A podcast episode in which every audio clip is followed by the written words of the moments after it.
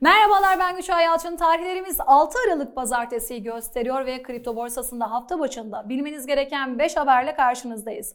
İlk haberimiz ABD Senatörü Elizabeth Warren, New York eyaletindeki Bitcoin madenciliği operasyonlarının çevresel ayak izini eleştirdi. ABD Temsilciler Meclisi Finansal Hizmetler Komitesi ise 8 Aralık'ta kripto şirketlerinin CEO'larıyla beraber toplantı yapacak. Blockchain ve merkezi olmayan finansa odaklanan bir yatırım şirketi olan Parafy Capital 30 milyon dolar değerinde fon topladı. Elon Musk da Facebook'un Metaverse hamlesiyle çok konuşulan Web3 teknolojisini beğenmediğine dair açıklamalarda bulundu.